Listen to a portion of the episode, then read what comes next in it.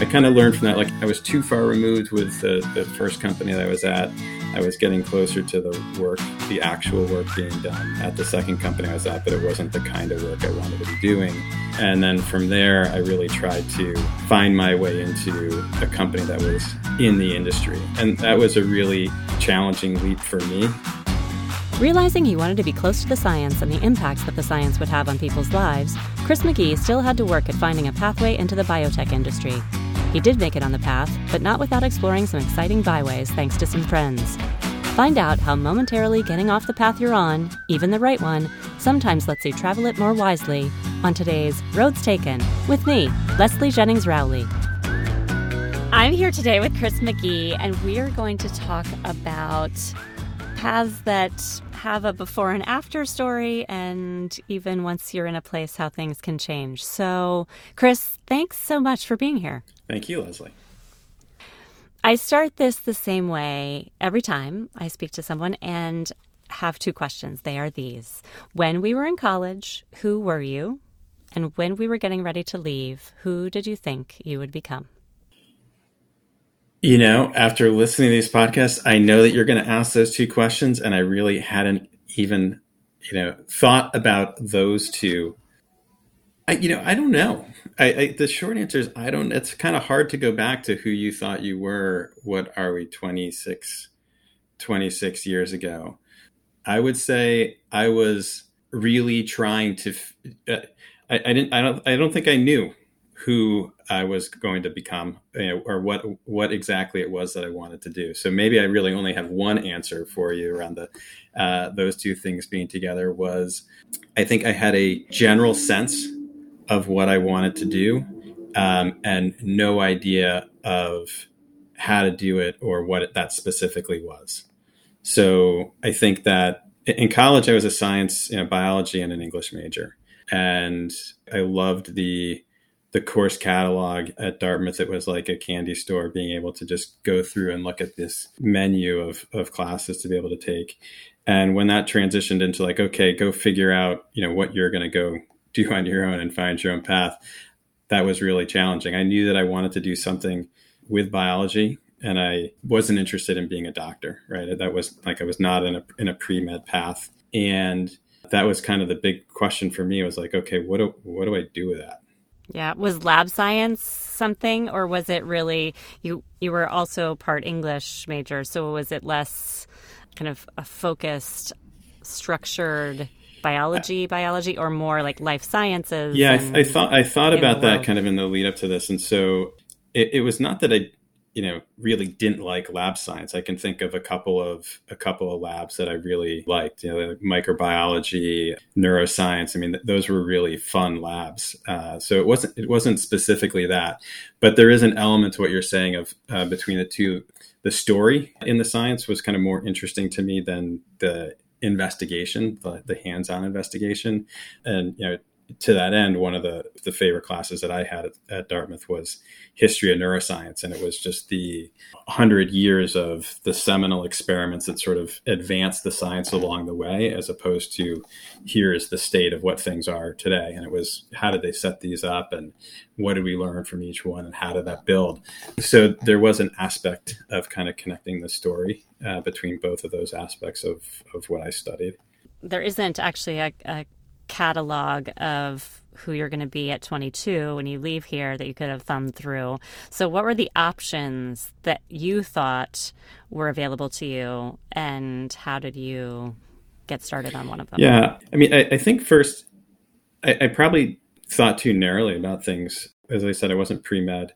I had professors who I bumped into on campus who asked me how my med school applications were going because I was in their biology classes, and they just assumed that that's what everybody in their biology classes were doing. You know, I thought about science journalism.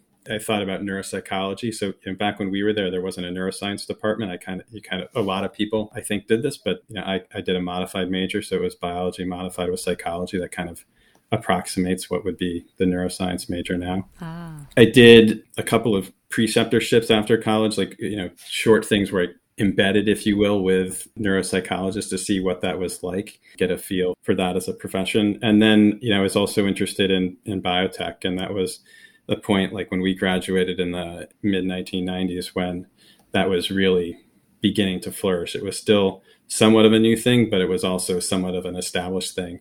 But I really had no idea how to break into that. And so it was probably a good six years after graduation before I found a way to kind of get onto the path that I'm on now with going through a, a number of different jobs in relatively short order that didn't fit for one reason or for another until kind of finding uh, footing on the path. Yeah, but what you were doing is something I don't think is encouraged enough, um, even today, in like actually trying on a job that you think you might like, like going and working with these neuropsychologists. What is it that they do? I don't know. That they don't. We didn't even have a major on that. So find somebody who's like pushed it all together, doing it. I'm kind of shadowing or um, you know involved in their world. So you find out a lot of those things. And okay it took a couple of years and a couple of positions.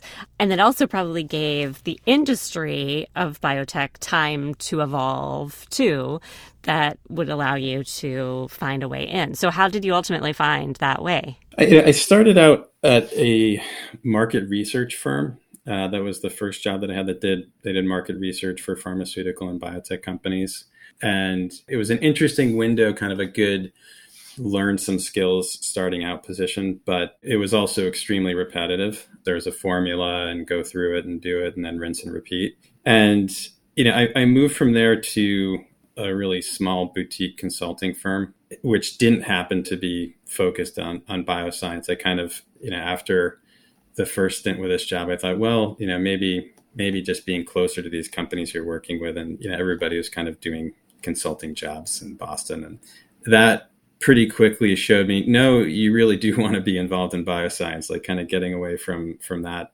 substrate. What I was doing kind of, yeah, it lost a lot of the interest in that. Right. So I kind of learned from that, like, I liked being closer. I was too far removed with the, the first company that I was at. I was getting closer to the work, the actual work being done. Uh, at the second company I was at, but it wasn't the kind of work I wanted to be doing. And then from there, I really tried to find my way into a company that was in the industry. And that was a really challenging leap for me. It had a couple of twists and turns along the way from that, but uh, you know, one one of those was Dan Kalafatis at the time was in Australia, and he really, on his way home, wanted to do some some traveling and was trying to he was casting about for people to go to go traveling with. And he thought well i don't know anybody that doesn't have a job but i know a couple people that might want to quit their jobs. Um, and so he hit up mike rigney and me and kind of you know spurred us and said i know you guys don't like what you're doing right now. You should quit your jobs and come meet me and meet me in nepal. He i think he got luckier than he thought he was. He went two for two with wow. both michael and i. That kind of gave us the spur to, to quit what we were doing and that led to a period of probably about 12 months or so where I didn't have a career. We went over, met up with Dan. We, you know, we traveled around for four weeks or so, came back to Boston after that. And, you know, I realized when I came back that it was now kind of close to the start of the summer. And John Stoll happened to be uh, about to spend the summer between his first and second year of law school up in Alaska. And he he threw out the suggestion, "Hey, why don't you come? Why don't you come and join me and do that?" So I met him down in D.C. and we drove from from Washington to Anchorage you know, via Portland and via Seattle in, in, in like ten days, and spent the summer up there. And then after that, kind of came back and moved from Boston out to San Francisco, uh, which is where the woman who's now my wife was working at the time and that's where I kind of found a, a, small company to break into to actually finally get into uh, the inside of the, the bioscience industry. So prior to our getting on this recording, you had told me everything kind of breaks down to a before and after with your meeting your wife. And I'm sure she looms the largest in your world. I would say Dan plays a pretty good part in that, though, a little before and after, kind of giving you a sense of mental break and probably perspective giving. I'm a little concerned about the John interlude. Was that like it wasn't like the big fishing or crabbing or whatever they do in like Discovery Channel summers. No, no, because I, oh, you know okay. I, I, looked at doing that. Like, I mean, he had a real job, and I was looking for a summer job, and uh, I, I looked at doing some of those things, but those are pretty miserable things. Like, you know, people do those if you want to like try to make exactly. make a bunch of money in a short amount of time, but you're like working full time. I, I wanted to do something that was going to allow me to go explore while I was up there. So I worked at a microbrewery, and you know, then like we went hiking and you know fishing and whatever on the weekend for yeah. the month. So you know, we got up there maybe the beginning of June. It wasn't quite the solstice, but you know, we were there for when there was about three hours of darkness and 21 hours of, of daylight or civil twilight, and then you know, we were there, you know, up until maybe a little bit before Labor Day. Awesome. So back to this wife, though, or soon to be wife. That's a lot of perspective shifting, though, in a quick period of time. So you've had these experiences, then you get to San Francisco already with job in hand, or you just know that? No, it was more like just sort of like, okay, let's just you know pick up stakes and try some different fertile ground.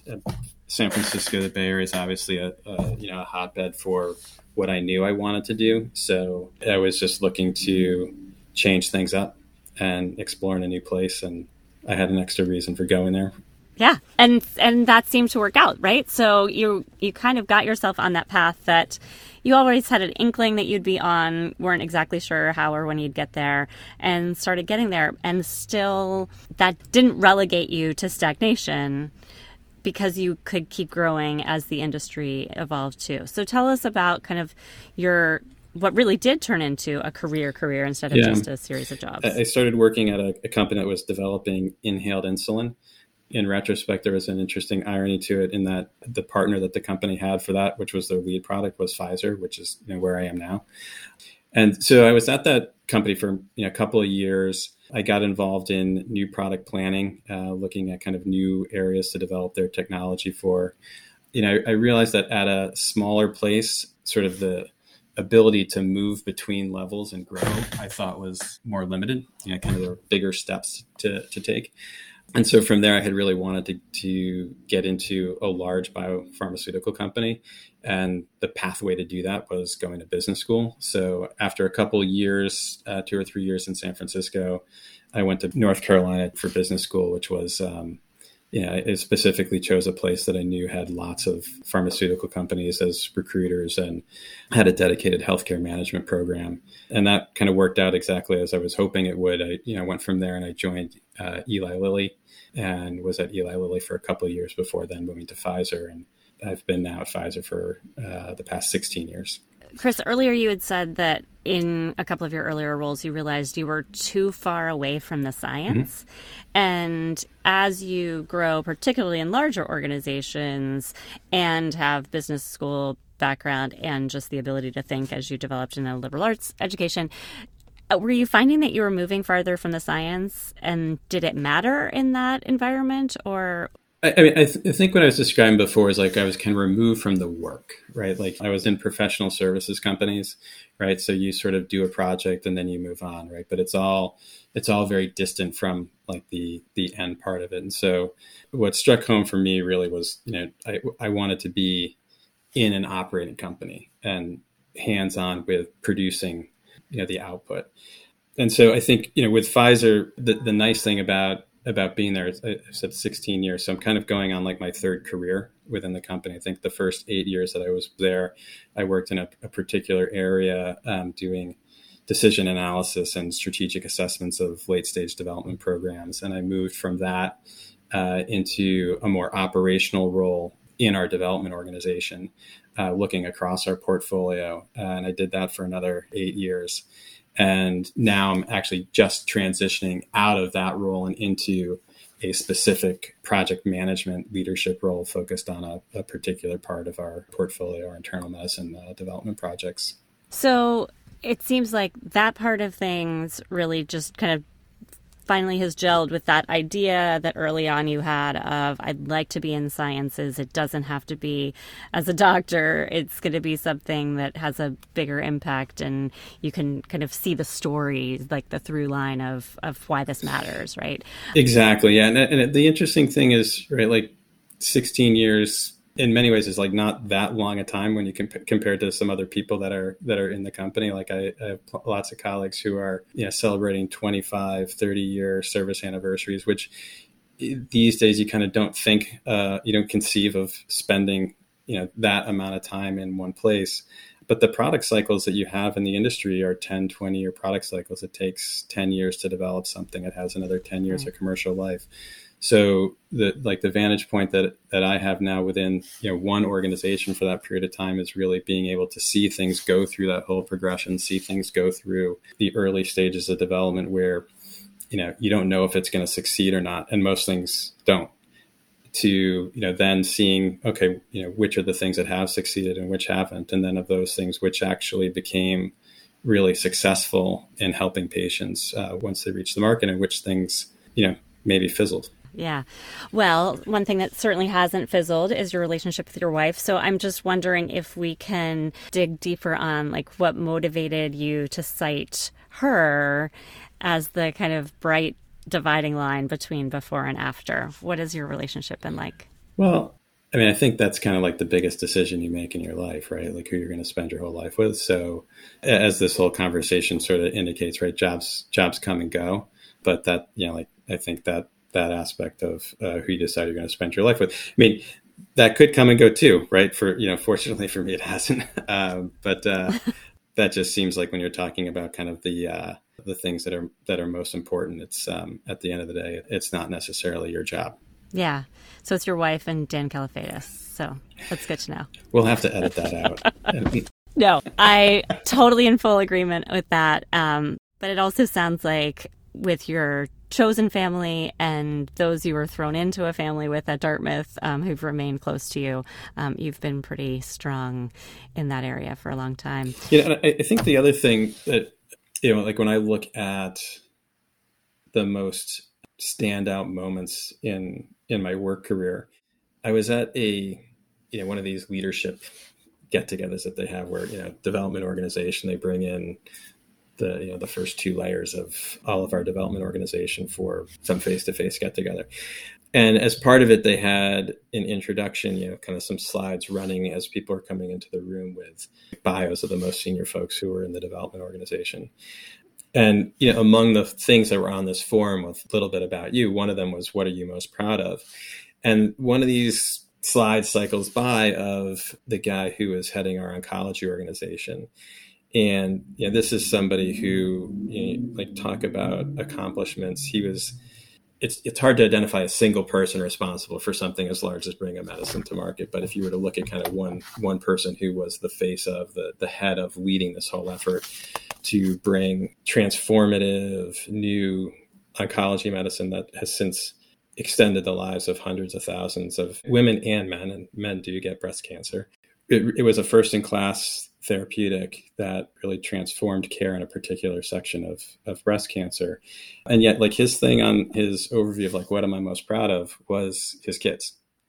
You know, and, and it wasn't like anything that his kids had done. It was just of everything that you know, this guy could have cited, that was the one thing. And and I've had conversations with other friends about that where you, kind of think, well, there's a temptation to, to sort of dismiss that, to think that, you know, on the one hand, like not everybody chooses to have kids. And, and you may have a little reticence of saying, like, well, I don't want to say I'm most proud of my kids because that might be saying something about people who don't choose that path. Or on the other hand, you might have a reticence about saying that because, well, you know, that's not differentiating. Many people have that, right?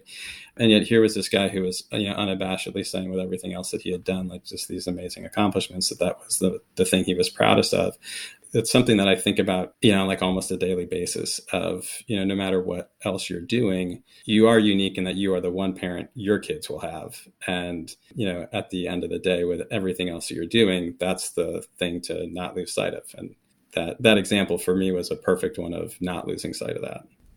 Yeah. And who are the people that you parent? I've got two. I've got uh, a 15 year old uh, who's just starting high school this year, my son And then my daughter is just starting middle school this year. Wow. Yeah. That's a big responsibility and and a lot to be proud of in there. So thanks for that.